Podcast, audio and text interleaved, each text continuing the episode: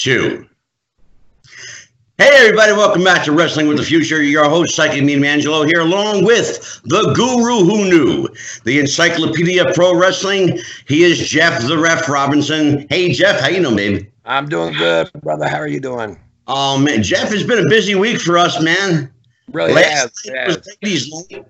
Tonight it's the, the it's the boys' club tonight. That all just go. the boys are here, and we have one of the best. Uh, I'm going to introduce my guest tonight. He is he has made his mark and then some in the world of pro wrestling, and the guy's not even a worker. From his days at ECW to founding Ring of Honor to reinventing a genre that was all but lost in pro wrestling, the shoot video genre. Our guest is none other than Mr. RF Video himself, Rob Feinstein. Rob, how you doing, baby? Good man, I'm doing really good. Thanks for having me. It's it's our pleasure to have you. You know, at the intro, I'm going to get right into it because I talked about this lost genre uh, called the shoot the, the shoot video interview, the wrestling shoot. Um, a lot of people credit you with your quote inventing it. It's been around a long time. What I think you've done, and, to, and I'm going to say this to you on the air. I think what you've done is redefined the shoot video. I think the fact that your genuine enthusiasm for the business and your likability factor and the fact that you have tremendous goodwill with the boys made for a lot of headway. You got names that nobody could get. Yeah. So uh, the kudos to you, brother. Thank you. So how did you get started in all this? And I guess really the story has to go back to your childhood when you were a, a kid as a fan. Yeah, I was uh, I guess nine years old when I first discovered wrestling on a Saturday morning. I was uh, watching the cartoons like I normally would, and I flipped through the channels. And I remember like it was yesterday. I saw a promo with Andre the Giant and uh, the Strongbow brothers. That was my first glimpse of professional wrestling, and I'm like, Wow. "Who are these larger than life guys? This is amazing." Yeah, It was sort it's incredible. Now you obviously you being a, a you know a Northeast guy, you're from Philly, we should say. Yep, Okay, and so you grew up with Vince Senior's product. correct. Did you watch any of the other uh, products that we had? Um, uh, when did you get cable? Because I, I was able to get, of course, you know WWWF, uh, and then WWF, and uh, I was able, and I don't know if, if you were uh, a fan of it or not, but I was able to get the UWF and also NWA. Yeah, that was in like '86. But I got cable probably in '83, and um, the only thing that was on my cable, to be honest, on Saturday mornings was WWF, and that was it. There was no NWA until around 1985 in Philadelphia, and uh, I remember that day exactly, like how I discovered NWA, like it was yesterday. So, Were you, uh, Rob? Were you a Civic Center guy? oh yeah, I went to the Civic Center as soon as they came around, and it was the best. I got a quick question for you, Rob. Good. Knowing that, knowing that you you had the NWA that you got, or you were originally influenced by the WWF, and then the NWA. When you got in, when the NWA got introduced to you, and as you said, you won't forget it. You know, you never will forget it. That was actually what I grew up on was Jim Crockett Promotions, NWA, Mid Atlantic. So, would you say you preferred that over the WWF? Being a, a northern guy, that's kind of odd to hear. Hundred percent, I preferred NWA over WWF. I love the product. It was real to me. Yeah. That you know what, Rob? That I'm going to stop you right there. That was it. It was real. It was believable. and that crowd heat when they would do Saturday morning TV tapings. Mhm. Oh yeah. Amazing. I will tell you, Jeff. uh, Jeff, if you're not familiar with the Philadelphia Civic Center, it was, and Rob will tell you, Whew. It was the perfect wrestling venue. It really was. It, it was perfect. I I They have used to heard, put 14,000 people in this place, standing room only. It was unbelievable. I have heard the stories. I have seen the you know of course the arena shots and everything. Unfortunately, I never got to go there. I'm from Norfolk, Virginia. Norfolk Scope is my home arena. I've been down there. Um, I, and I yeah, actually that that Arcade. You you uh with with ECW you were down there in Norfolk uh, at the boathouse. Yep, I'll never forget that show. Yep. Either Um, will Jeff. I, I was there. I, I was there actually, and uh, I, I helped set up the ring that night, trying to get a spot on as a referee. Um, due to my affiliation with the Dupps and CW Anderson, they kind of got me like as far you know. Anyway, that I tried, and uh, but they didn't have a spot for me that night. But hey, at least I was you know, it never hurt to try, right? So, uh, but um, no, I was going to ask you really quick when you were talking Philly were you i have to i have to ask this 1986 were you there during the infamous midnight express rock and roll title change in philly were either one of you there actually I was. yeah, I was there. My, my buddy Yeah. filmed. Yeah. wow you're Yeah. I you're was there, to film brother.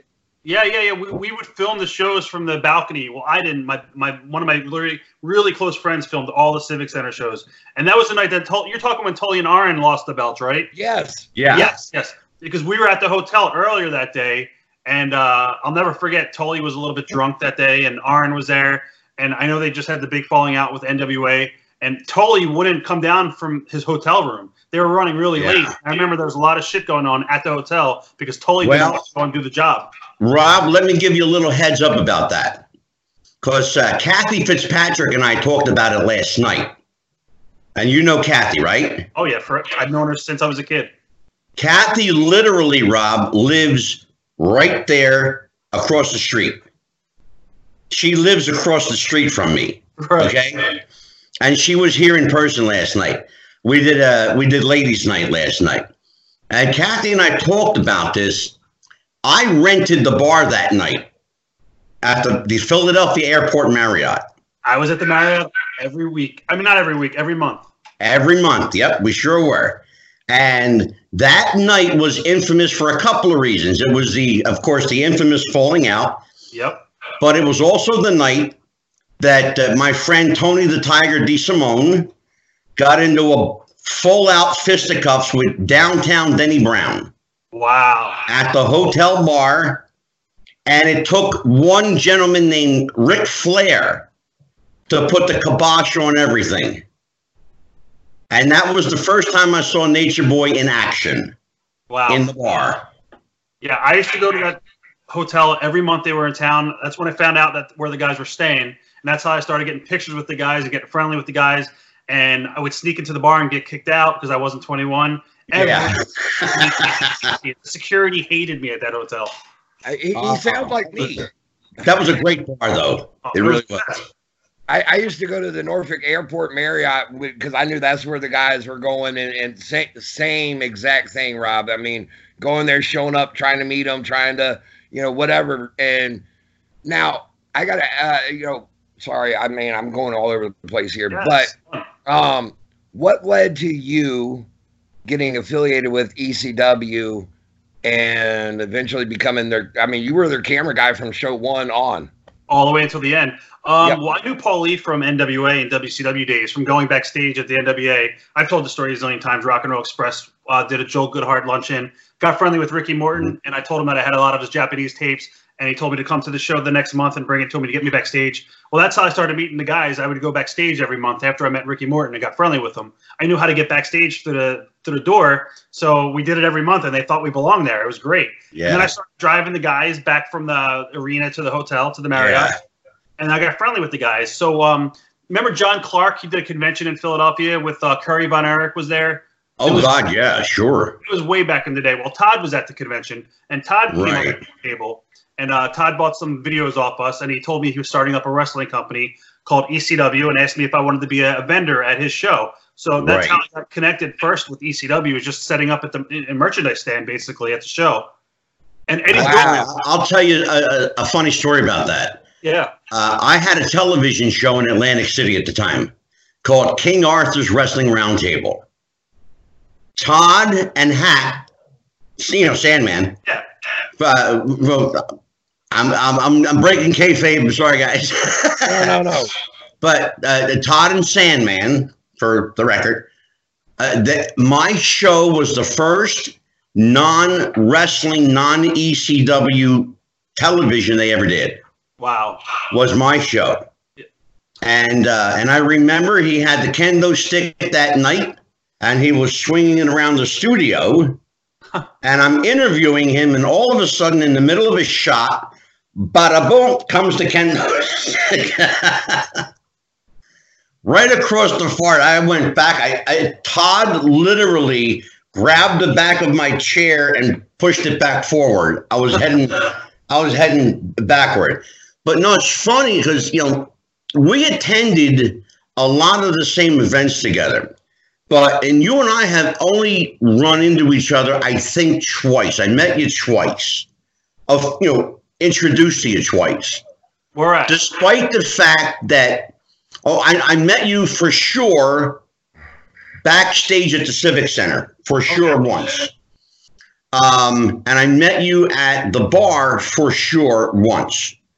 Um, I'm thinking, I want to say 85, 86. Amazing. I'm wanting to say 85, 86. Uh, here's what it was at the time. I knew, you know, Larry Sharp was always a good friend of mine. And Larry was, whenever NWA was in town, Larry would go back and say hi to some of the boys that he knew, right? And one of the one of the guys Larry trained, of course, I, I mentioned his name just now, is uh, Tony the Tiger Di Simone. Uh, he and Bam Bam were going through about the same time. And that night, for lots of reasons, I won't forget it. But I remember meeting you. Um, you were just, I mean, your hair was uh, a, a little, Long. full, you know, a little fuller Oh yeah. uh, and a lot more of it, of course. Yeah. But and I, but I remember you being the cameraman for ECW. Uh, and when I saw, because when I went, used to go to the shows, I saw you running around with your camera, and I didn't put two and two together. And I'm going to be honest with you, it never dawned on me that you were the same kid that I met way back then. It's crazy. So how did you get picked up as the camera guy? Well, it's Just from Holy? No, it's, it's actually more than that. I wasn't working for them. I was paying them to be there. So like, uh, Yeah. Oh, yeah, I basically started asking Todd when we were selling merchandise at his shows. You know, I sell videotapes. I want footage. I said, let me, you know, film your shows, and I'll give you guys X amount of dollars. And uh, Eddie Gilbert was booking at the time, and Eddie uh, basically was on his way out after the UltraClash show. Paulie came in. Todd and Paulie had to have a meeting about it to get the green light. And then the next day, I got a call from Paulie, and we did our deal, and I was off to the races. wow. So Yep. you were there Now- from first show to the very end. I was there from the very first show until the very last show. And Every that week. last show was in Indianapolis, right? Uh, Poplar Bluff, Missouri. Well, Okay, Or- okay. or- I, One of them. I, I, I've- I've heard. I, I thought I had heard Indianapolis for some reason, but Yeah. So, so you grow up a wrestling fan. Had you ever had any desire to be a worker? 100%. I, I, I did some stuff down in ECWA for uh, Jim Kettner's company.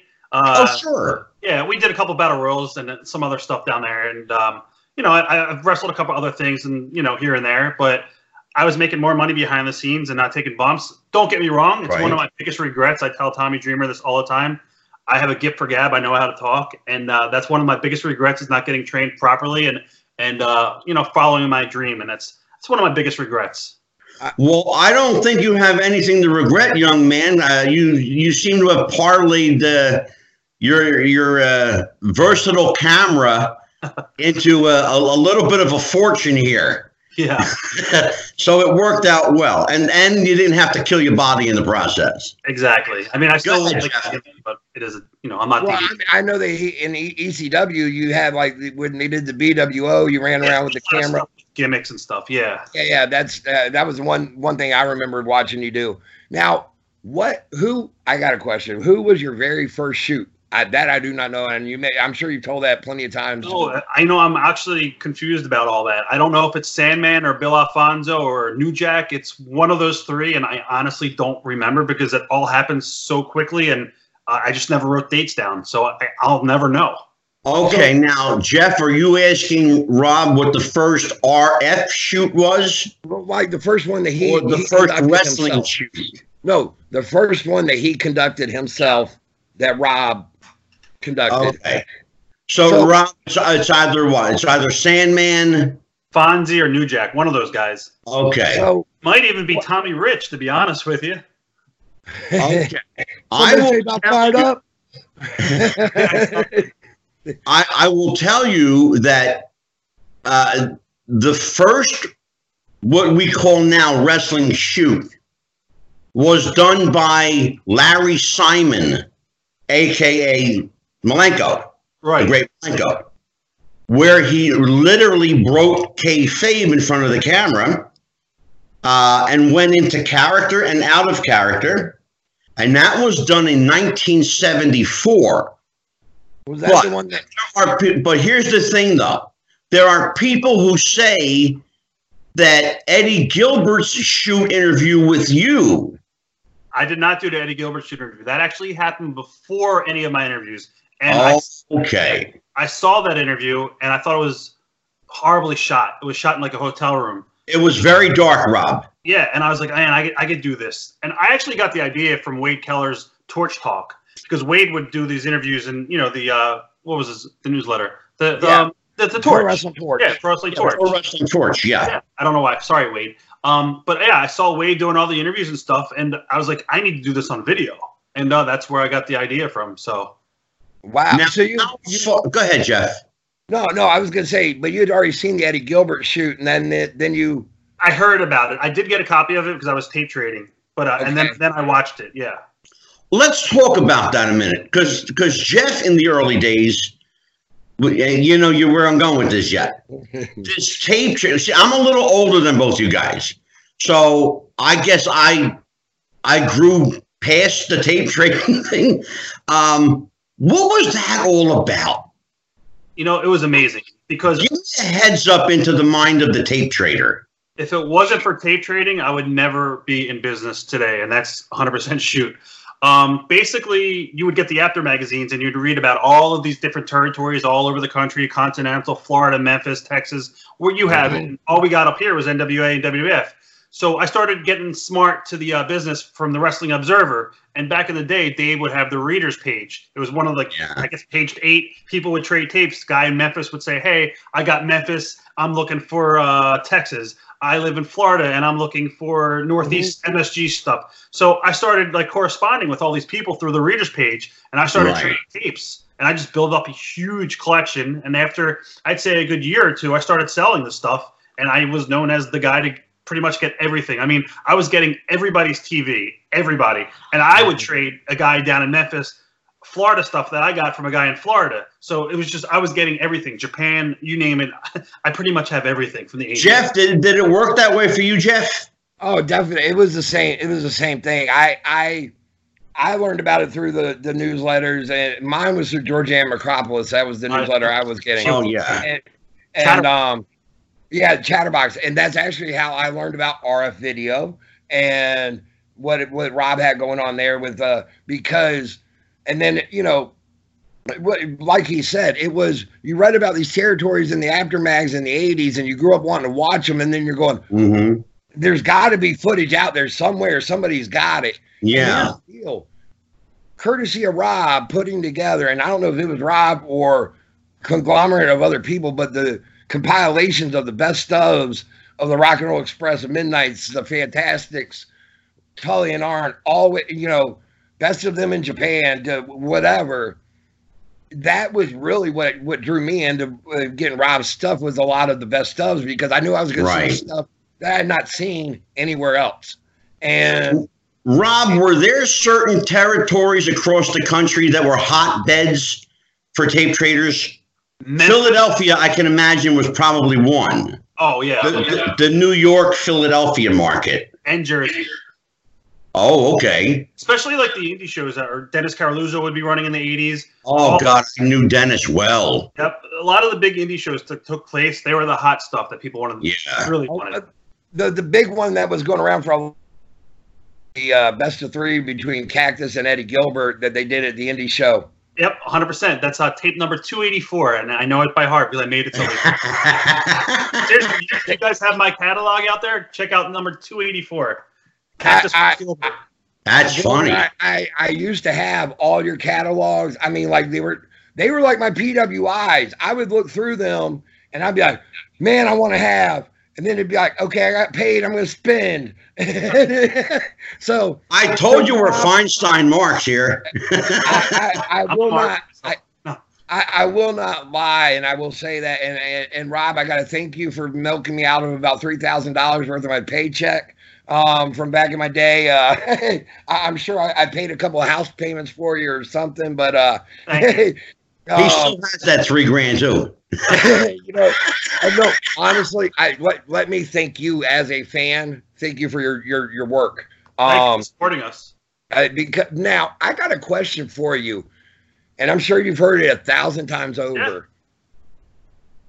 Arn Anderson shoot that you sold me on. By golly, you I did not it. tell me he kayfabed it. I hated it. Really? Tell the why? Oh, that comes as a surprise to me, Rob. It really does. Yeah. Because I know that you and Arn legit are, are tight, yeah. or were anyway. No, but Yeah, why no, did you? Why Go did you ahead, sorry. kayfabe it?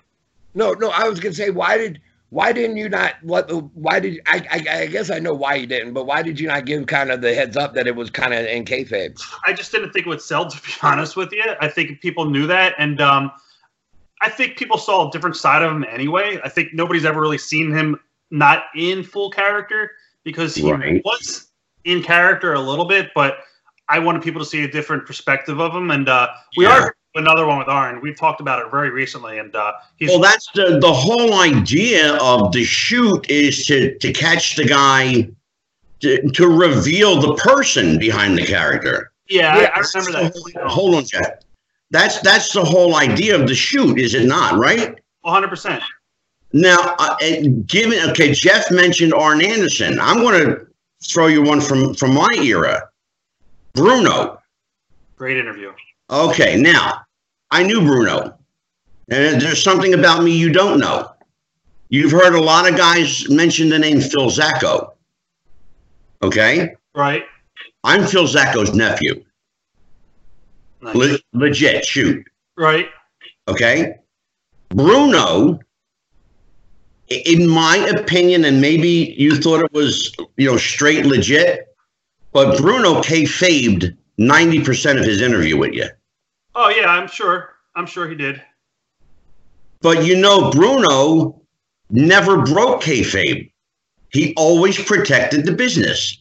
Right. How do you do an effective, believable shoot with a guy who either A, doesn't cooperate with you, or B, can't cooperate with you?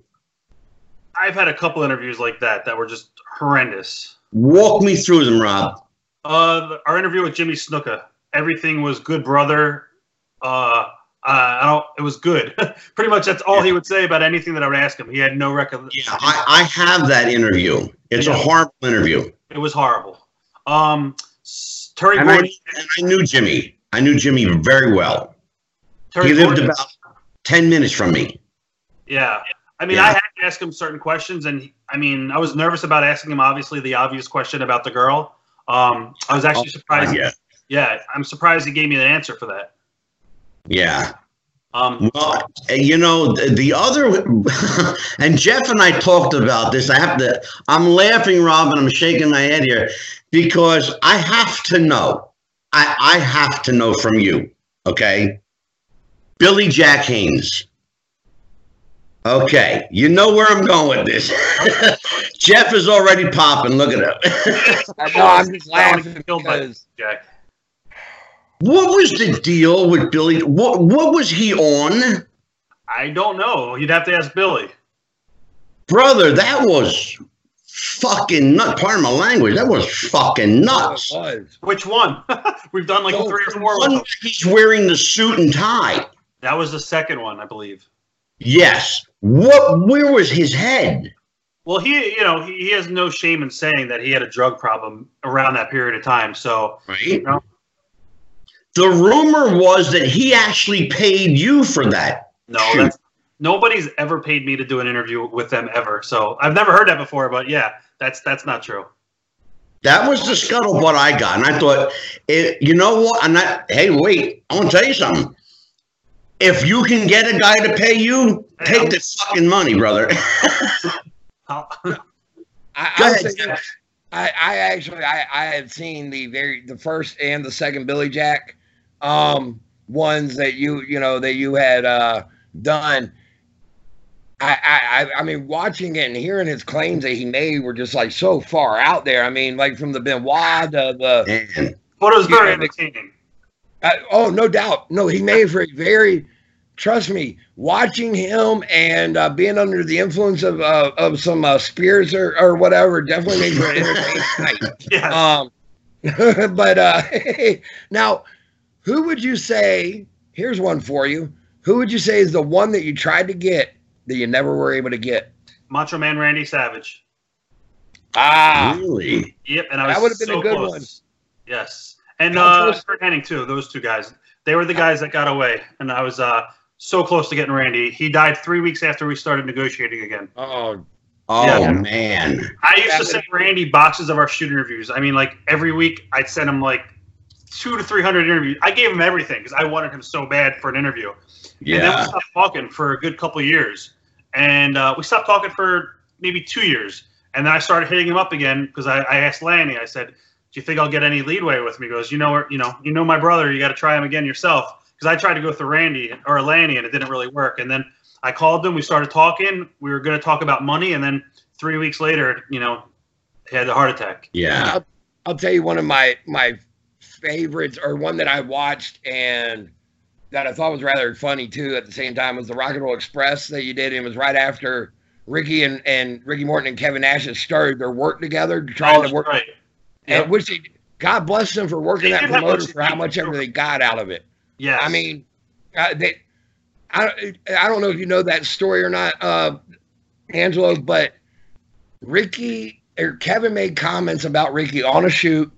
Yeah. Ricky turns around on a shoot with with Rob as well, says comments back. Yeah. Rob even puts that down in the comments. See what Ricky Morton says back to Kevin Nash on a shoot. They work it into where they pretty much kayfabed it that they they've made it seem like they have legit heat to the point where a Oh, yeah. promoter in Northern Virginia paid them like ten thousand a piece to come yeah. in. And Yeah, I know that story, Jeff. no, what I was gonna say was, but that Ricky Morton, it was Ricky and Robert, and Robert just sat there on the couch, and Ricky would be like, "I got this one, brother. I, I, hang on, I got the."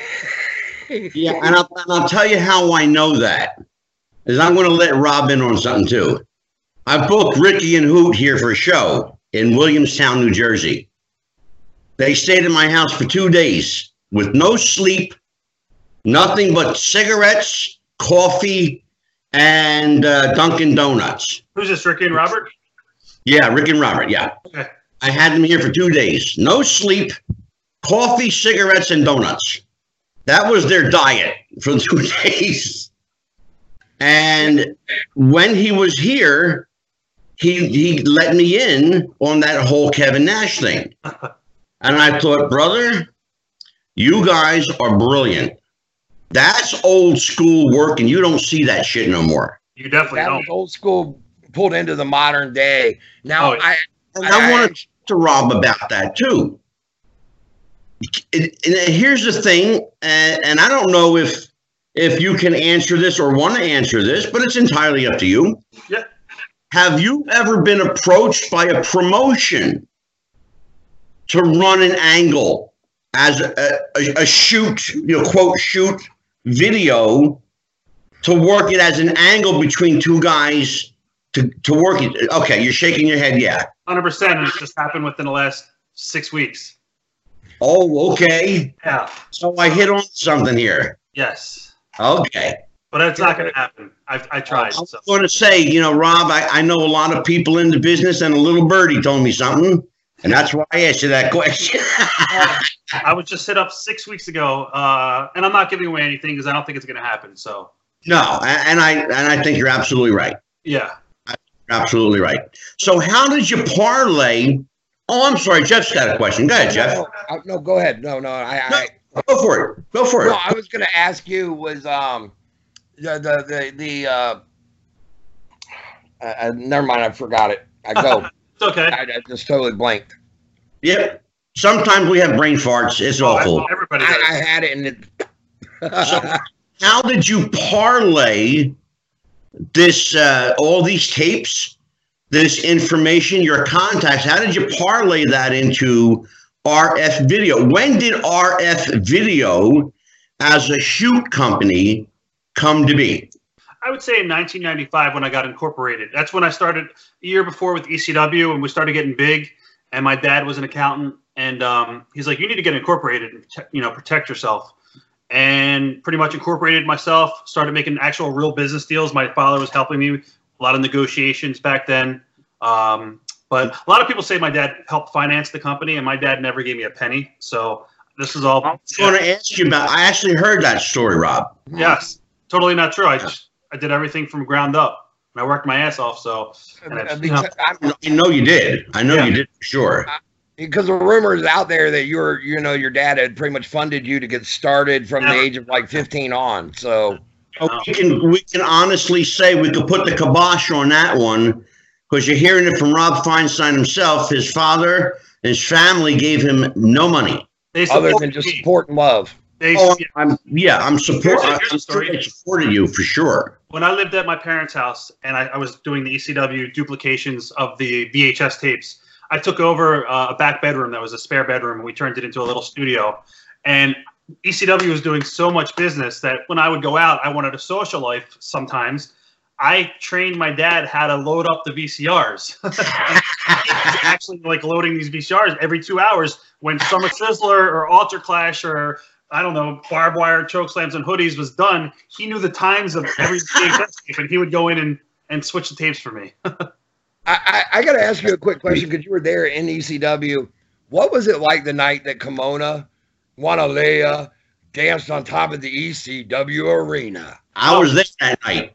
Yeah, it was a, it was a night. I remember there was technical difficulties and nobody knew what to do. And then Paulie's like, "Kimona, get out there and dance." and stall the crowd. You know, so that's that's what happened there. So I was there that night. Yes, that was a fun night. Every arena show was an amazing night. That that video is now leaked out onto the YouTube, of course, and I think they put and, it out uh, on Warfare. Okay, okay, that was that was when it was. I I still remember like for like two years of ECW TV. Uh, order the night that Kimona Wanalaya yes. danced on top of the ECW arena. And that was like the tagline. Now, I got to ask you an ECW, another ECW question. We can go back into the shoot interview questions, all that. But you, when ECW came here to Virginia, y'all were in Norfolk. You were at the Boathouse, which I was telling Angelo, the Boathouse was a no seat arena. It was all standing room, other than in the bar area. Yep. Um, what do you? You said you remember that night very well. Why is that? Besides the fact it was a crappy place to hold wrestling, but I remember that night, and I'll tell you why. there was a magazine going around the locker room that night of uh, a very famous WWE personality right now, and she was in a magazine, and she was with ECW at the time, and I think it was just discovered that weekend, and I remember that was the night that the locker room was passing around the magazine, and that's the truth. and I and I know what he's talking about, and I will not mention her name. Yeah. But I think we off camera we will talk about it. Stories about almost every ECW event. I remember like different buildings, and I, I remember ECW was the best. Well, so well, I'll ask you the last one here about Virginia area was uh, y'all did the show at the amphitheater, which is a concert venue of all places that normally seats twenty thousand for a concert. That was insane to do one there. Oh, yeah. I mean, like, who would have brought you guys in and and, and put you there? I'm just curious as the was that Paulie or no, that wasn't Paulie. We had two people working for the company. A guy by the name of uh, Greg Bagarosi. Um, I don't even know if that's his last name for real, but we, all the boys would call him Bagarosi. And maybe at the time, Dan Colwall might have been helping promote shows, but I don't know if he was the Virginia promoter. But we had a couple guys that just went out specifically and would find the buildings for ECW. Wow. So, Rob, um, Jeff is asking you a question about ECW. Let me go there for a minute. I used to go to the shows often. I, I in fact, you know, the 2300 arena became like my second home. Yep. For a while, I thought it was innovative. I thought it was unique, different. It was fresh. There was nothing else like it. Why, in your opinion, and I really would, and I, everybody's got an opinion on this. As as many people as you ask, that's that's how many opinions you're going to get.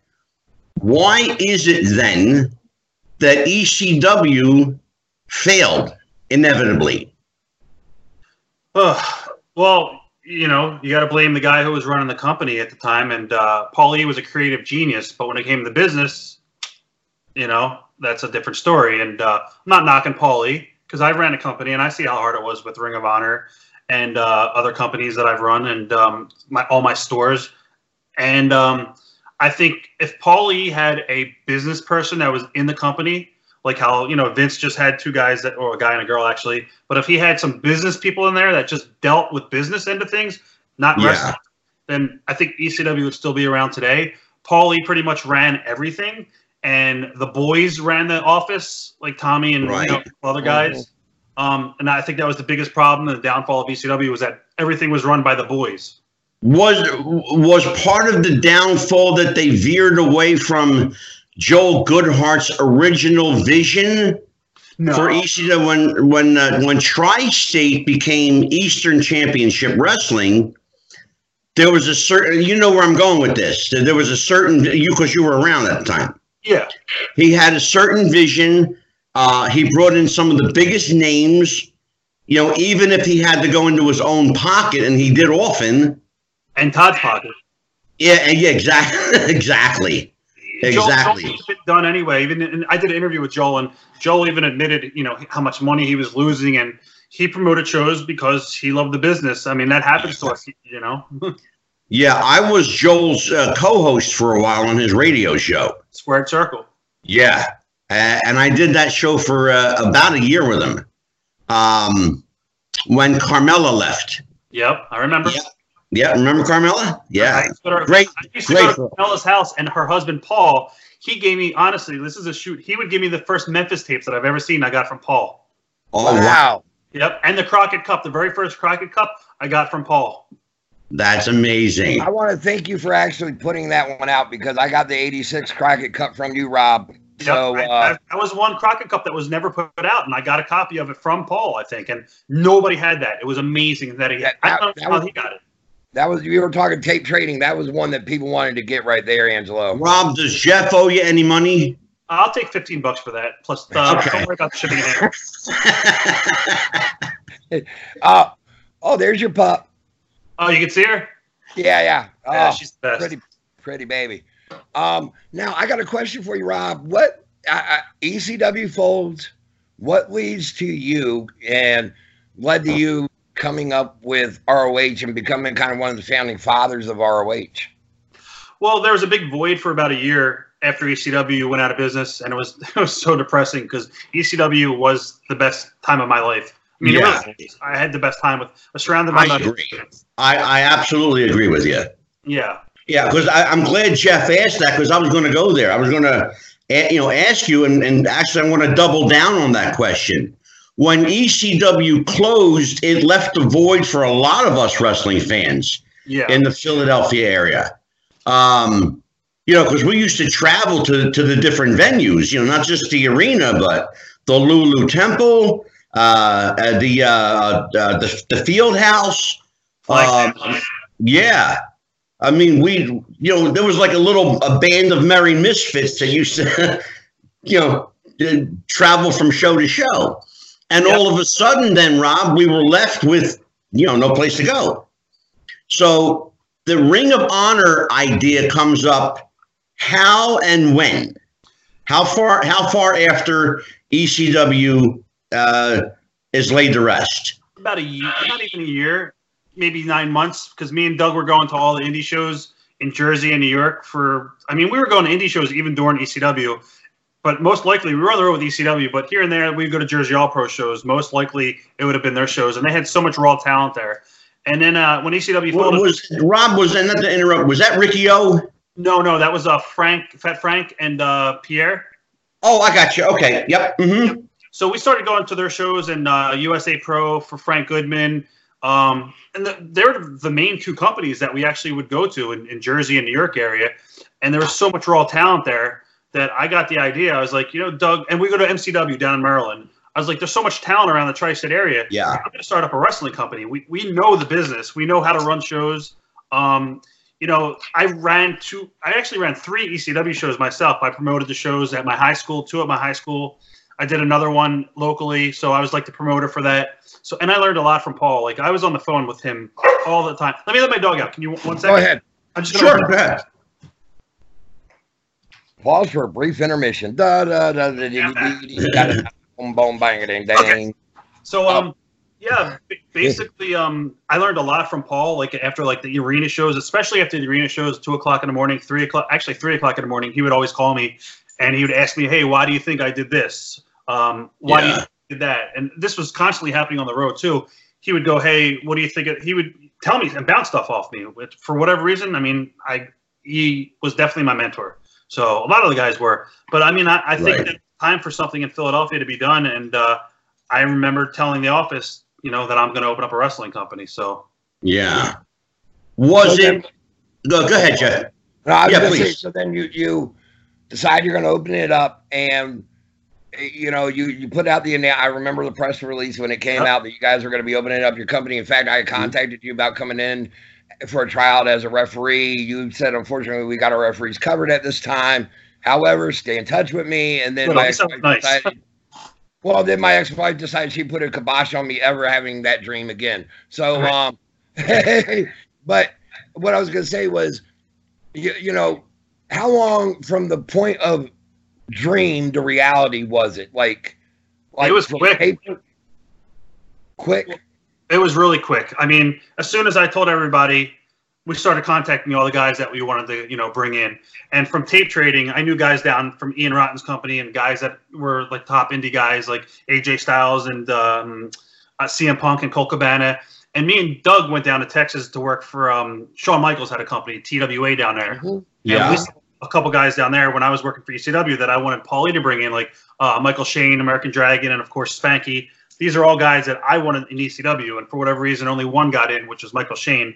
And I, knew when I started my company that they're going to definitely, I'm, I'm bringing those guys in. So, um, yeah, I made plans. I bought a ring, and uh, I, I had to go find a building, and we found the building, which was the Murphy Rec Center.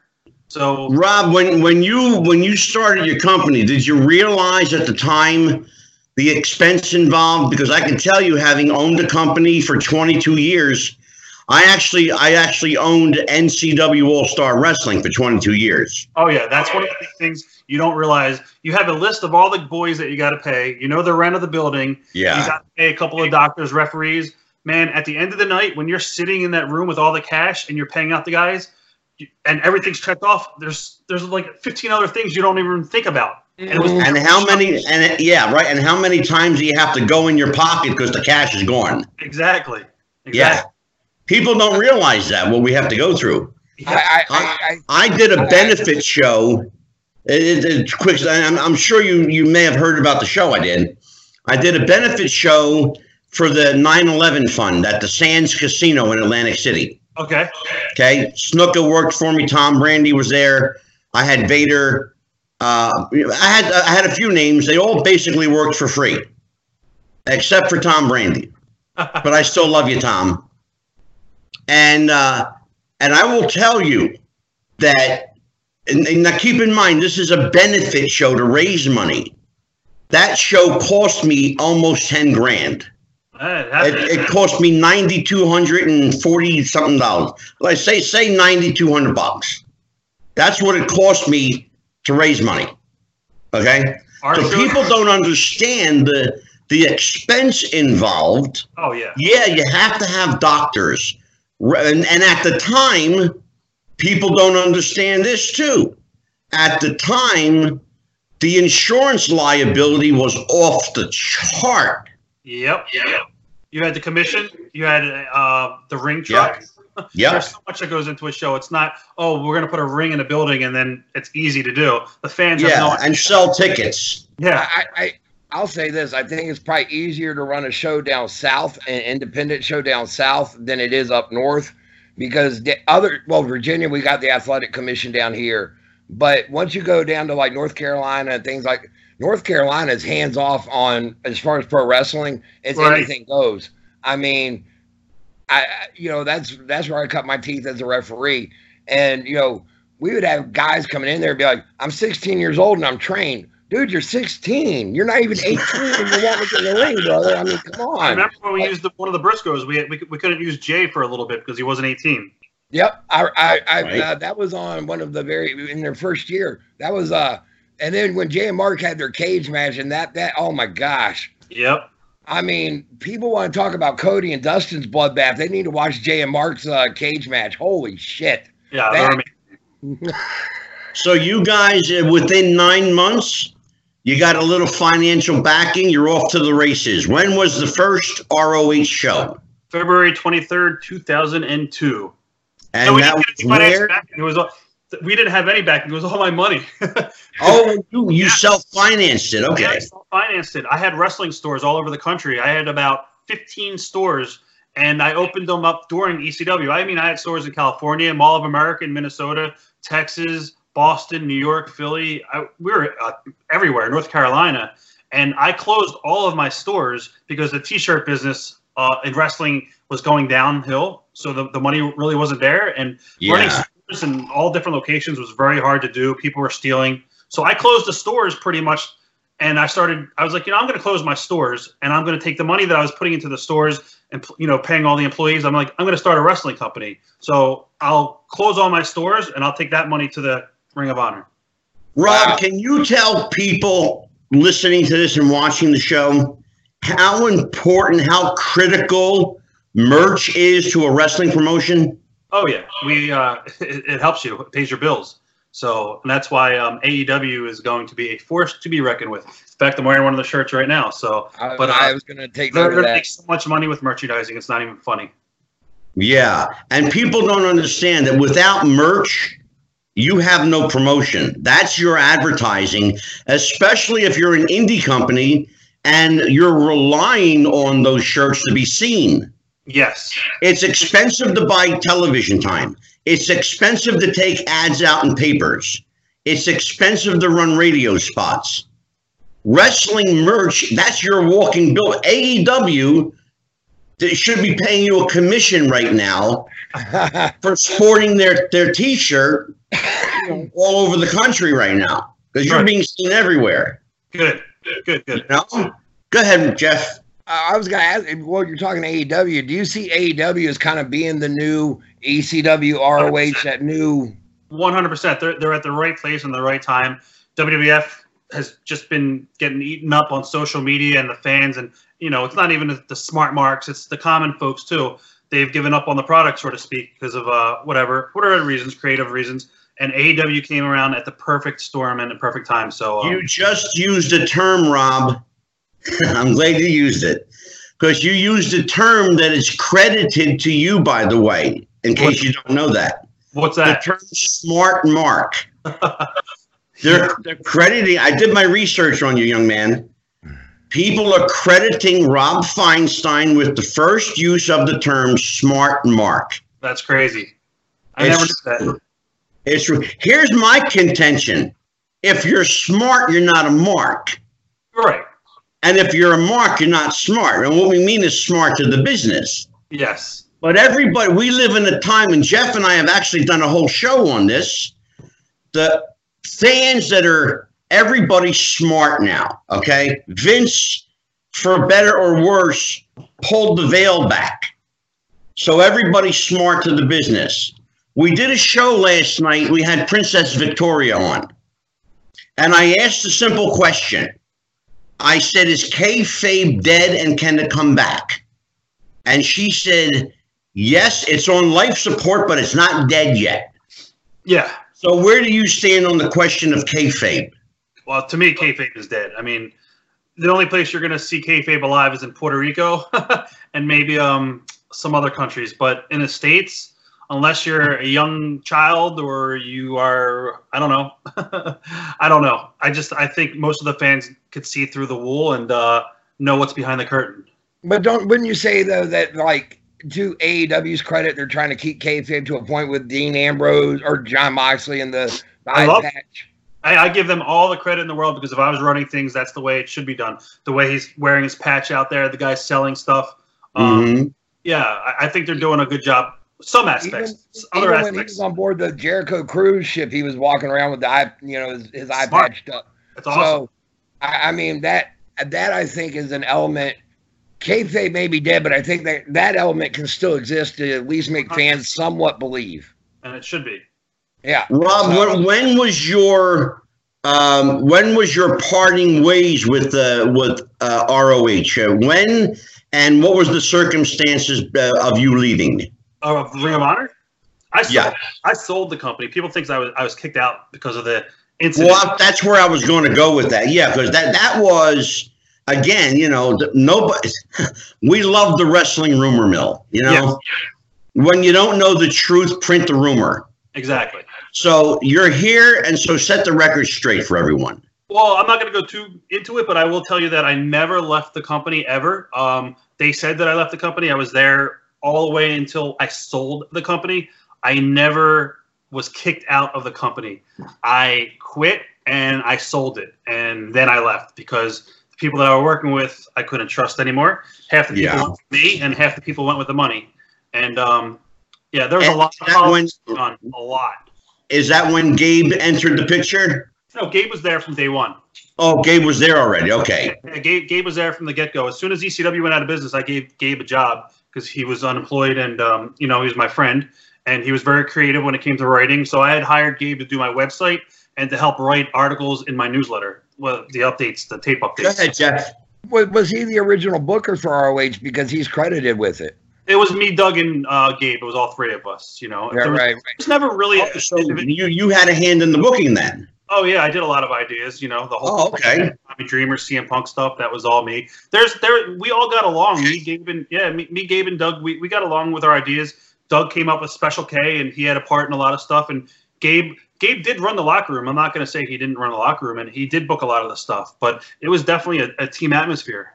Uh, I'll tell you one incident that um in I'm in ROH. I'm keep on going. I can hear you. Well, um, the one incident that happened at ROH that a lot of people, even you know, still debated to this day, was the infamous uh, uh, worked riot angle that they did, and CW. Anderson was part of it, and and all you know, because CW's actually told me the whole story about it because I'm good friends with CW. So, um, I mean that that's just crazy. Like they had people in the audience that were workers. Oh, like awesome. were- Can do you care to to blow the lid off of it or, I or tell yeah, them? I mean, we worked a, a major angle, and that was that was probably one of our first big angles too for the company, and it picked up a lot of steam. A lot of people thought we had a real riot, and I mean, Yeah. we did it so believable with the guys in the crowd and all, and the fans jumping. Yeah. Up. It was perfect. It did. I mean that that that set the internet rumor mill off, off the chain. It set. I mean, uh, you know, just off and running. Now, I'm going to get away from this really quick. I got I got I got a bone to pick with you, young man. Okay. Uh, I- I- Here you I- go. Here you go. Where where did you possibly get your Sting info from? Was it like Dave Meltzer for like six years? You claimed he was coming in at WrestleMania, and yet he never did. I know, I know. I always thought he was coming in. I really did. And I would talk to Dave all the time, and I didn't. I don't think Dave could give me like that information. I, I talked to a lot of people, but I, I was joking when I said it was it Dave, but Oh, uh, no, he he That's was funny. to be coming in a lot of those times, and I don't know what happened. I, I mean, because there was like it was the year that he came in at, at at that SummerSlam, but that WrestleMania, you swore. I mean, to the day of, you were online. He's coming. He'll be here tonight. I swear. I mean, it was. I definitely thought he. That's my sources told me he was going to be there. So I will confess, I lit you up on Facebook. I was like, "You're a lying son of a bitch." You don't know what the hell you're talking about. I'm sorry. No, no, no. I, I, it was all in good fun, honestly, and I think you even knew where I was coming from with it. Yeah, you yeah, know, yeah. like, but um, I just wanted to give. I just I had to rib you really quick about that because I know that I I have seen where people will even give you a hard time going. All right, where's it? Where's your news source on this one, Rob? I You know, really I like- did get a lot of heat for the Sting stuff. So yeah, yeah, because you had said something recently, and they were like, "Oh, is this like Sting coming in too?" Yeah. And Well, I think well let let let's clarify what you're talking about, Jeff, uh, because you haven't mentioned it, but I will.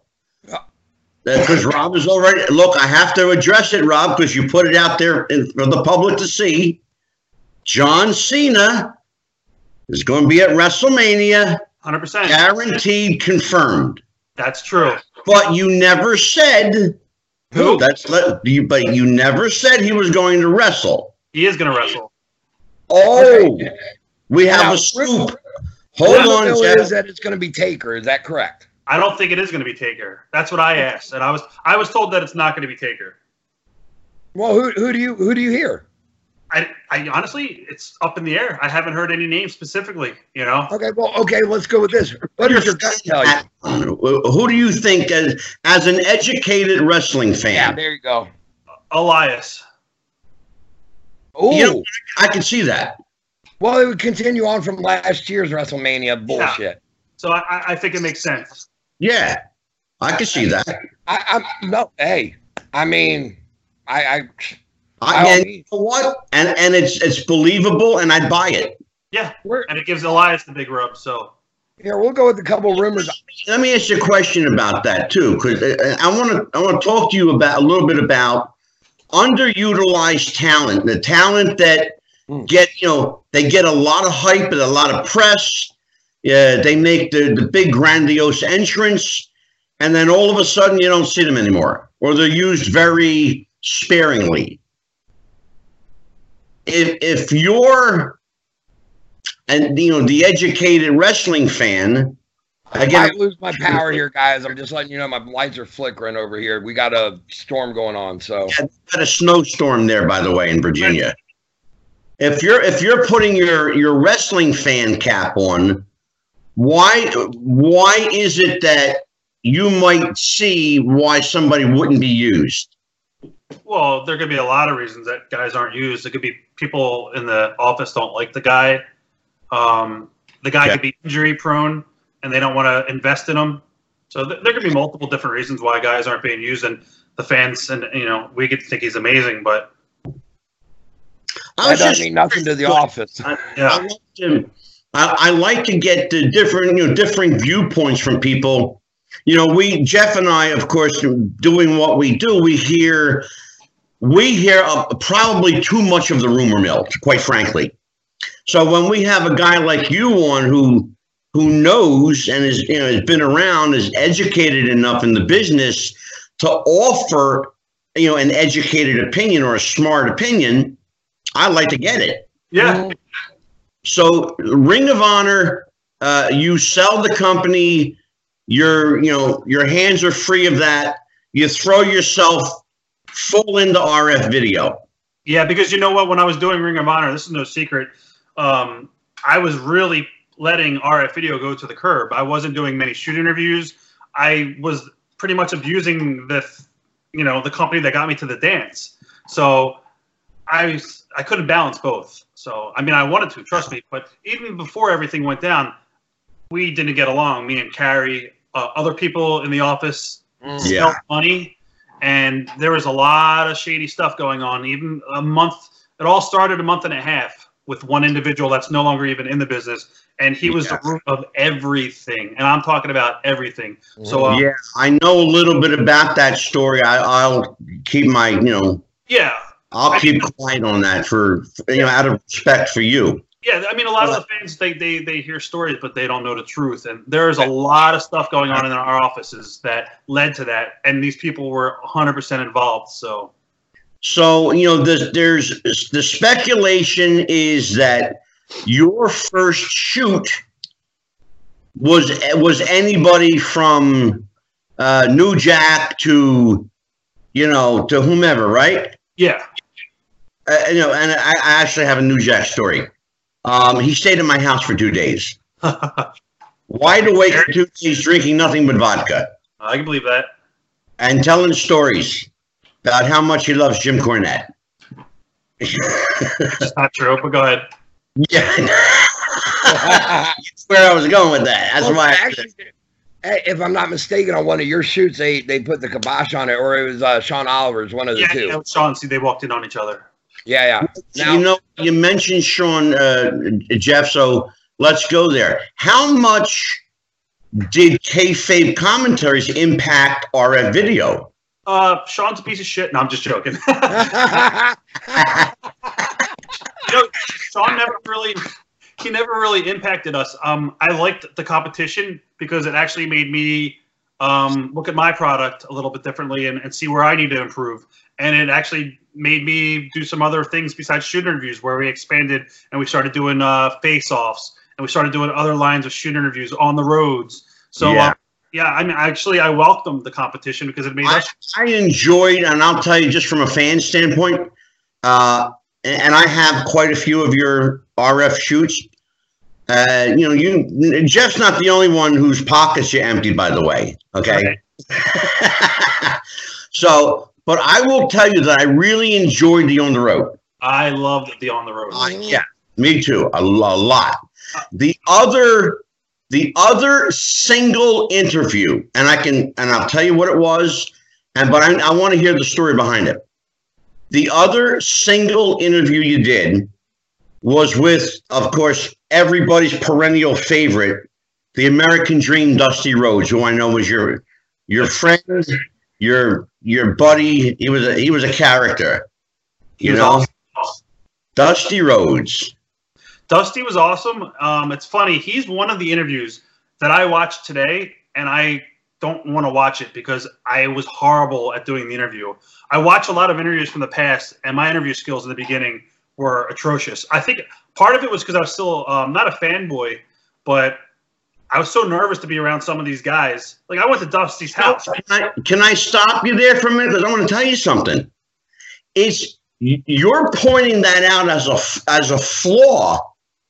Mm-hmm. To me, that's one of the things that made you endearing. See, that's Is good. that because you came across as a genuine fan, Yeah, and I think that's why the, a lot of the guys opened up to you because they weren't talking to a stuffed shirt. They were talking to a, a, kid.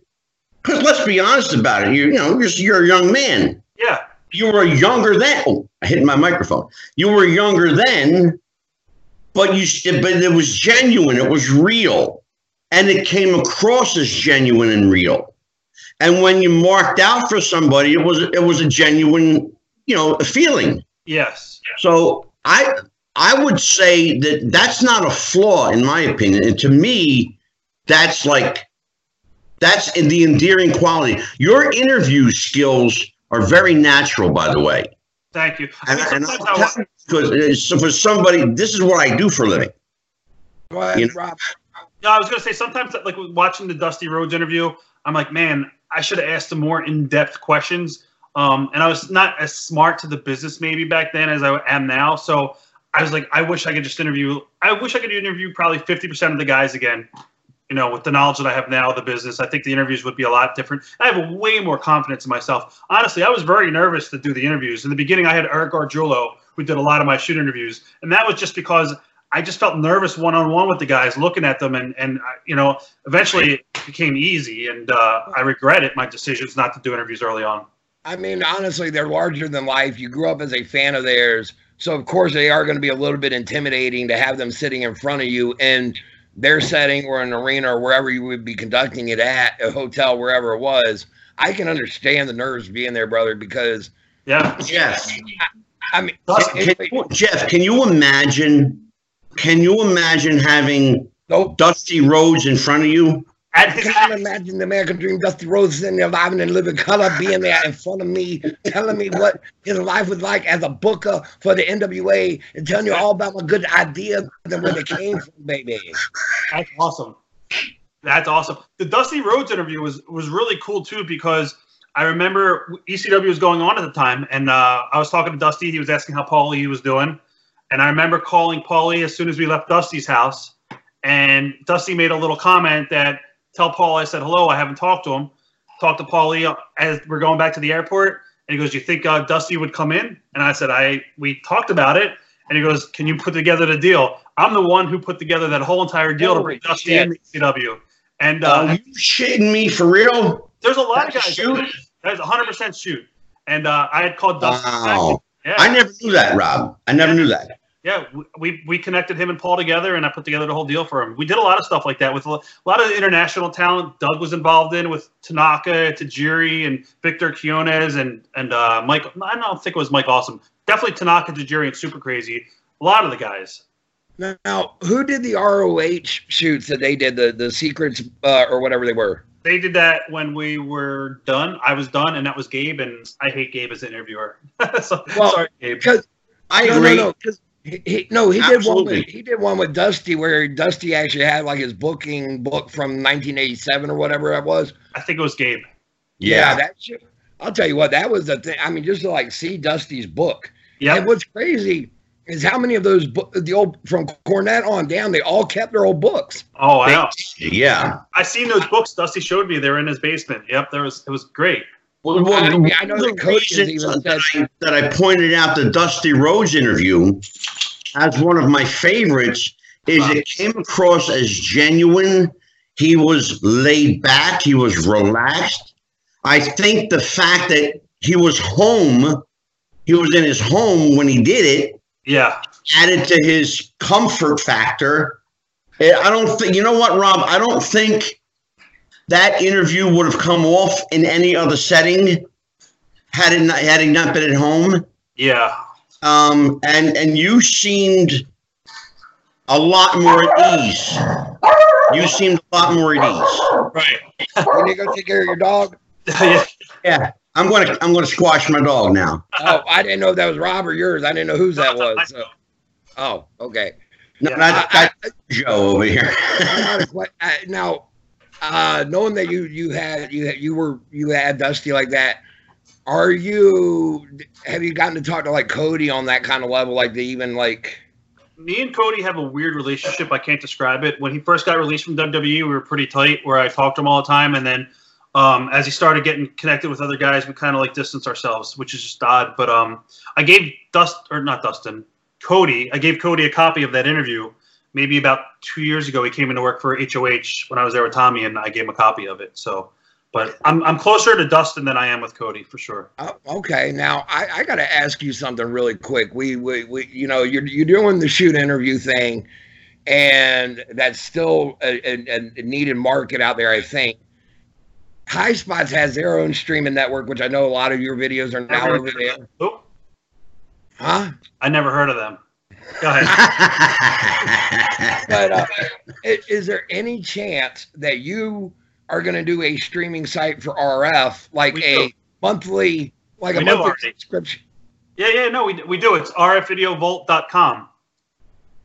Because I, swear I went to go sign up. Honestly, I went to go sign up for it, and it was like only for like three days. I didn't know. Do you offer like a monthly? Yeah, yeah. If you if you check out rfvideovault.com, we do it. I think it's like nine ninety nine, and it's monthly.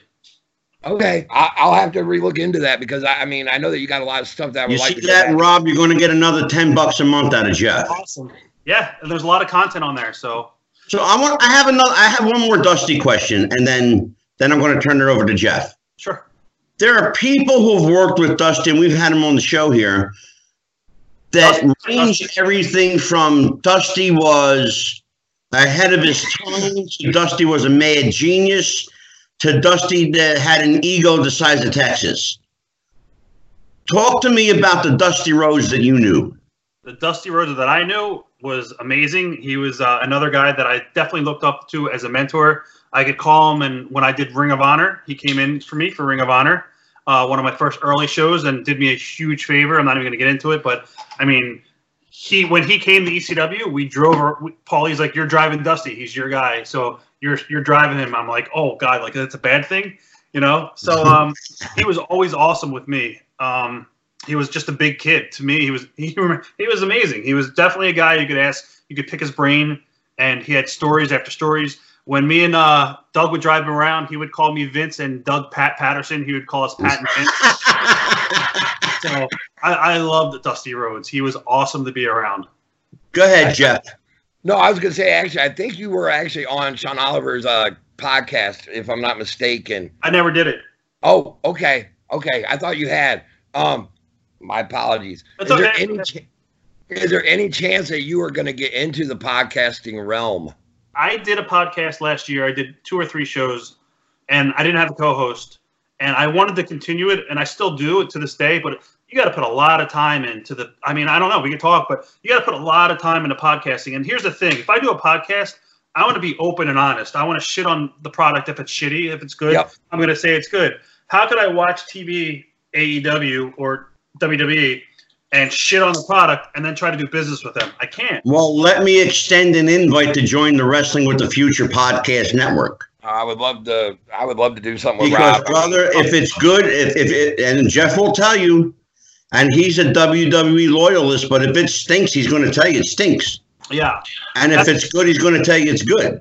I mean, If I, I like we love the product, right we love it, and if it if if the product is horrible, we're going to shit on it, and we're and we're not going to we're not going to mince words, and we're not going to make any bones about it.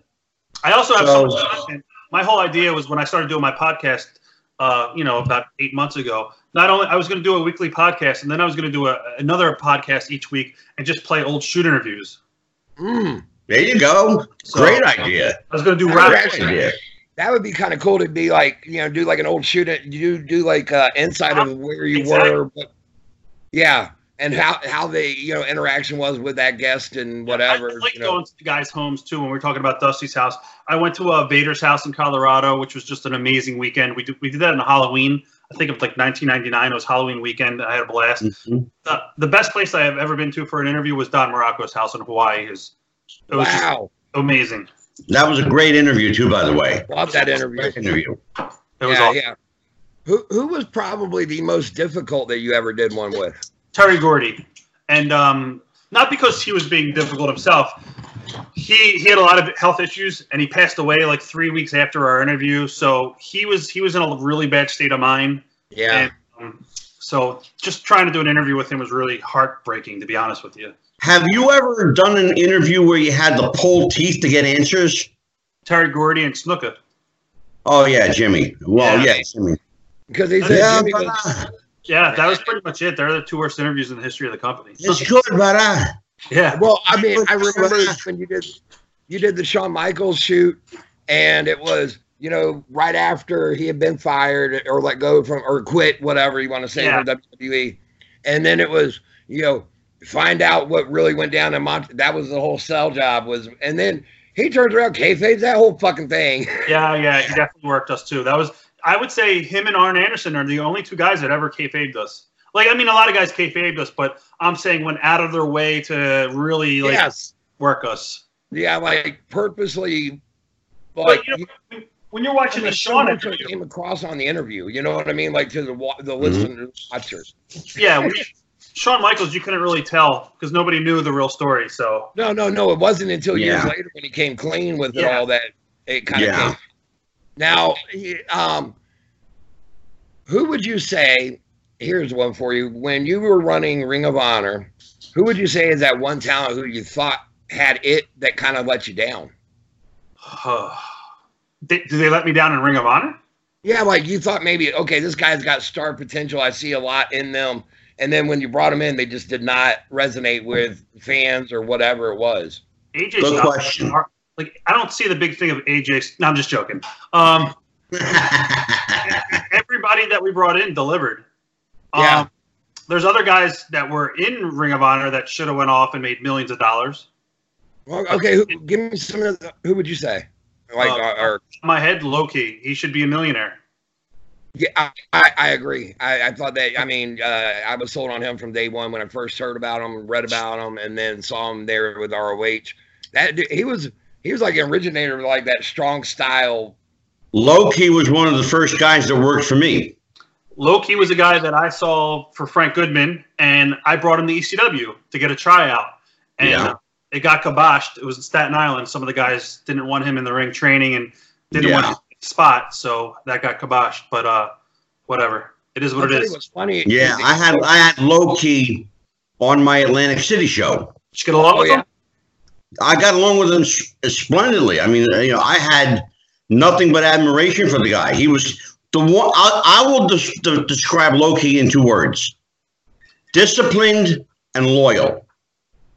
Yeah, that's. I mean, that's his gimmick. But you know, it is what it is. I'm not going to say anything bad about the guy. I don't get along with Low Ki, so Okay, all right. Well, um, we won't go there He then. was, he was always he was always good with me, and I'm you know look uh, if Rob has his opinion, then Rob's got his opinion. I You know, mean, I'm not going to say Rob is wrong. no, no. You, Um, I mean, work with him there in ROH was a he seemed he seemed loyal. Uh, he was there every time I needed him, and I used him a lot. Uh, and he was extremely disciplined, at least working for me. Now I can't, you know, I can't speak to the man's character with other promoters, uh, but I can only, you know, relate my experience. Yeah. You know, go ahead, Jeff. Hey, Uh, I was going to ask Rob what did, what he um uh you, you, what what do you think about Teddy Hart? I mean, I know that he had uh he's been one of those characters. He was in ROH and he had some heat and I mean, I you know, Teddy Hart is awesome. He's another guy that should be a millionaire. And I've told this to his face, and it's no secret. Teddy knows. Teddy's mouth is, if he could glue it shut, he'd be a millionaire. But I love Exactly. Teddy. He's uh he's a hell of a, he's one of the best out there. He's an amazing worker, and uh, I get along with Teddy because I understand him. And um, a lot of people can't control him or whatnot because, but I've never had any problems with Teddy. Even the first night in when he did the moonsault off the cage, that's what I'm talking about. yeah, I mean that that was a big no-no, and it was a you know it was looked down upon, and he had a lot of heat on him for all that stuff. But Yeah. after that all happened, you know, I always got along with Teddy, and uh, I still do to this day. I mean, whatever's going on with him, he's got issues. He's got issues, but everybody's got issues. So Right. Right. Uh, I'm, uh, you know, you you were well. I was going to ask you actually one name that's out there right now and that are rumored right now is where do you see Matt Hardy going? Do you think he's going to be behind the scenes with WWE, or do you see him making the Yeah. jump? I don't think you're going to see Matt in WWE again for a while, at least. Do you think he's going to Yeah. AEW? Uh, I ain't asking you what you've heard. I mean, what do you think? I'm asking you what you think. I think he's going to go to AEW. Okay, that Yeah, we kind of we talked about that actually last week. I don't know for sure. no, no. I, I'm not. I'm not. I, I'm not Jeff and. I, Jeff and I have talked about this on our show, and we we're of the, the, the same mind. We think that that really he doesn't really have a choice but to go there. I'll tell you this. Uh, this would be his best interest to go to AEW because WWE hasn't used him at all from day one. They put the straps on him just because you know it was you know shock value. But they never used Matt for his mind. Matt's one of the greatest minds in the business, and he's Yeah. the most creative guy. And if there's any company right now where he should be at, it should be AEW. So he could do whatever he wants. He'll have creative control of his own character, and he will be even when he was an Impact and the character was first born he could do so much more with it. I think if he does go to AEW, he's Mhm. gonna oh, it's gonna be awesome.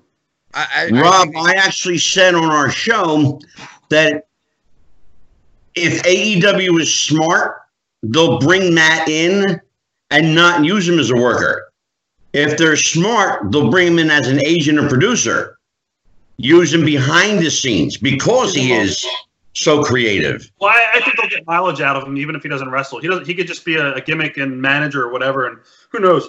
They're saying that gonna he you can be with the Dark use him Order. like as a Billy Gunn or a, a Dustin Rhodes type character, where you use them every now and then in the ring, but um, behind the scenes. Sparingly, though, Jeff, they got to use him sparingly. Yeah, yeah, yeah. No doubt. Body is breaking down. Yeah, So- I, I think also that a lot of the uh, people are thinking that he's going to be with the Dark Order, but that could be a big swerve. And I know Raven was just at the show, you know, hanging out. So I could see Raven being the head of the Dark Order. That goes just with his character perfectly. Raven would be. Yeah. Yes, I would love to see Raven over there. I think that he's got the mind and the creative mind to be. I mean, he's just an amazing man. We were talking about him before we even came on here, Yeah. and uh, I talked to Scotty a lot. He's going to be with me next week in Chicago. Oh, now let's. I like let's that. I would- about that. What do you got coming up there with the big event that you got going on? Uh, Go ahead. What were you going to say? Next week No, I'm no, in where's it at and all that? Go ahead, plug it. Oh yeah. yeah. Oh, go for it. Sure. Uh, there's so much stuff coming up. Like next week, I'm at C2E2 with uh, Kevin Nash. Uh, I've got Tommy Dreamer, Raven, and uh, Road Warrior Animal will be there. The following week, I'll be in New York for the big event. I'll have the Ascension there and Terry Funk. Um, there's there's just so much coming up. I got WrestleMania weekend and our convention, Icons of Wrestling in Philadelphia, April 11th with Kurt Angle. So we got a lot of stuff going on. Yeah. I'll be there, Rob. Is Cool. Terry Funk confirmed? Uh, yeah, I'll be there. He is confirmed 100%. I mean, we talked to him. I talk to Terry, no bullshit, every day. Like every day he calls me because there's just you know he's always asking about the times and the flights and all that stuff. So Rob, how's he doing since Vicky passed? he's doing as best as he could. I know um, he misses her dearly because we talk about it, but he's uh, he's definitely staying focused. Well, I, I mean, I, I I know was that he, concerned about him because the last time I saw Terry, I didn't like the way he looked. Yeah, well, he was probably having the uh, hernia operation around that period of time. Oh, okay. Yeah. I mean, I know that, He that some health issues. I, Yeah. I know that when Vicky passed, he had to pull out of, or he pulled out of a, a few like Starcast and a few of the other shows that. Um, Yeah, he canceled everything. Yeah, yeah. So because I know they hit him hard. That's why I was asking if he was confirmed for sure that he was going to be there. We did interviews too. We, we did promos with him and we put it up on Facebook with him talking about it. He So- seems like a hell of a guy. I've never met him or talked to him, but I would love to, man. He is he is a hell of a guy, and like, and what he's one of the he's almost. It's funny when you think about Terry Funk. He's like my You grandfather. know His character, right? you know his character, but he really is too nice to be in the wrestling business. He's the best. He now, Rob, um, we're going to have to wrap this up here. So here's what I want to do. Uh, tell everybody where they can reach you, what you got coming up, your website, plug Okay. all your, your social media. Yeah, I'm gonna plug uh, our website, which our main website is rfvideo.com. That's where it all started. You can check out that for everything on DVD. You could check out our on-demand website where you could rent something and own it, which is rfvideonow.com, and you could download stuff and you own it forever. Then you could check out the monthly subscription website that we have, which is uh, rfvideosvault.com. And then uh, we have an eBay store, which is located on rfvideo.com on the side. There'll be a big link to our eBay store. And today we just uh, started with another gentleman, uh, a T-shirt company, and you're going to be hearing a lot about it. And we are actually paying the wrestlers directly from sales, so everybody that's on our website is getting a cut of the profits. wow. Um, Well, let me. Let, that's a great segue. That's a great segue because Jeff the Ref and I actually have our very first merch. We have our Wrestling with the Future T-shirts. there you go. So, what's the chances of me selling our T-shirts on RF Video? 100%. We'll talk as soon as we get off here because we it's not our video. It's going to be uh this is the website to go to. It's chairshots.tees.com. And again, it's like Okay. yeah, it's a uh, chairshot and then tees.com. And uh, Now that's the one that just launched today, right? we launched at eight o'clock. You want me to tell you some of the guys who are on it so far? Go for it. Yeah, sure. You guys are going to love it because it's all Philadelphia-based guys. We've got deals with uh, Eddie Gilbert, his family, Awesome. Bruiser Brody, Awesome. Terry, Ah, Terry Funk, Ah, Sabu, uh, Jake the Snake Roberts, the Headhunters, and uh, I can tell you this: we've got probably seventy-five other guys lined up, from like legends to current guys. I, we're going to be working with everybody. you know, you mentioned Bruiser Brody. We've got uh, Barbara coming on the show uh, March tw- uh, March the sixteenth. Awesome. Yeah, Bar- Barbara Goodish will be with us. He's Well, awesome. Will indie Yeah. talent be able to? Will independent wrestlers be able to contact you to be able to get their T-shirts sold through you? One hundred percent. We're going to be doing that as well. We're going to have indie wrestlers on the website. Um, we're even going to make T-shirts if guys need designs. My the guy who's Oh, doing my partner, yeah, my partner Shane. He's one of the greatest artists of all time uh, when it comes to wrestling designs, and he, his work is amazing. And he's going to be doing. If you guys are a wrestler and they need a T-shirt made, tell us what you want, and Shane will draw it up and kabang. We'll I will make it su- give it to you guys. I will. I will make sure that I pitch that down here with Vanguard Championship Wrestling VCW down Yeah. here. And yeah, Yeah, Jeff is uh, Um, Jeff is head of security for Vanguard Championship Wrestling in Virginia, yeah, and uh, and he'll he'll give you the hookup for that. I want to say we've actually we may have brought Rob in for or RF in for one or two of our shows, or at least they had a merch table there. oh cool. Um, uh, but uh, no, I'll be more than happy to plug your T-shirt company to the boys because they're always looking for somewhere to get a good deal, somewhere to sell the shirts through. And we got a lot of guys that um that you know are, are coming up, you know that we're affiliated with from uh, Gino, who was down there in, um, with uh, Booker T, um, who's now in uh, uh, MLW. Um, Gino's Mhm. his name, and then um, oh crud, I can't even think of the kid's name. Jordan Oliver. He's another Oh, one that Jordan, we got Yeah, Jordan. Amazing talent, man. That kid's got sky's the limit. Yeah, him. Jordan is Jordan's going to be on the show too. Yeah, He's, he's Yeah, we got Jordan coming on. He's on. in England. Oh. He's in England this weekend for the first time. really Yes.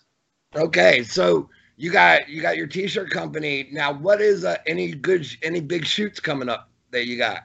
Uh, we are doing another. We are doing a. Com- Actually, let me plug Icons of Wrestling. Uh, our- our- yeah, sorry about that. Yes, yes. Yeah, that's April the 11th with Kurt Angle, and that website is thecollectorfest.com. I forgot about that. So, Okay. That's big. yeah, we, we are going to be doing new shoot interviews. We just did one uh, right before we went to NXT. Literally, like two nights. Well, actually, it was MLW Saturday. He did our interview at like four in the morning on Sunday, and then he went to WWE on Monday. So it was we just did Killer Kross. Oh wow. Okay. Yeah, so that's on our website. And uh, we're going to be doing a lot of interviews coming up with some other guys that we're bringing into our convention. So it's, it should be pretty good. Beautiful. So Well, it sounds like you're a busy dude. Too busy.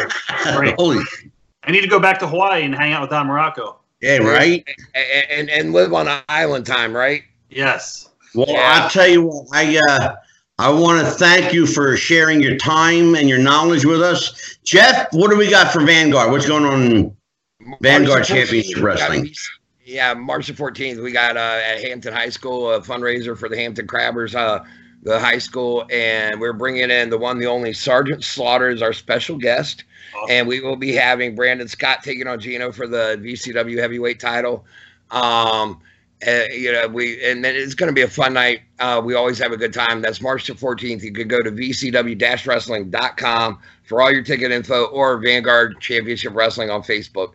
And that's where you can find us. And how can they reach Jeff the Ref? You can find me over at Jeff Rob 41977. I'm on that is me on Twitter. I'm there. Um, I, I tend to I like to tweet a lot. Um, and, Yes, he does too. He ain't bullshitting.